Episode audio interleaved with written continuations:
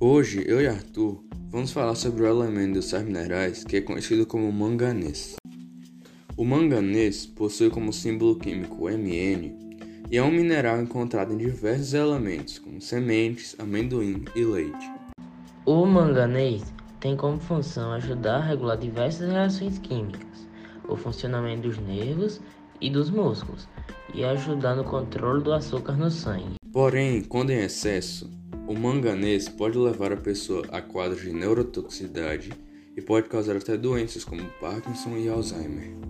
Também, algumas curiosidades sobre o manganês são: ele é abundante, principalmente na água do mar, é encontrado na natureza, sempre ligado a outro elemento químico, e também possui uma coloração bem branca prateada.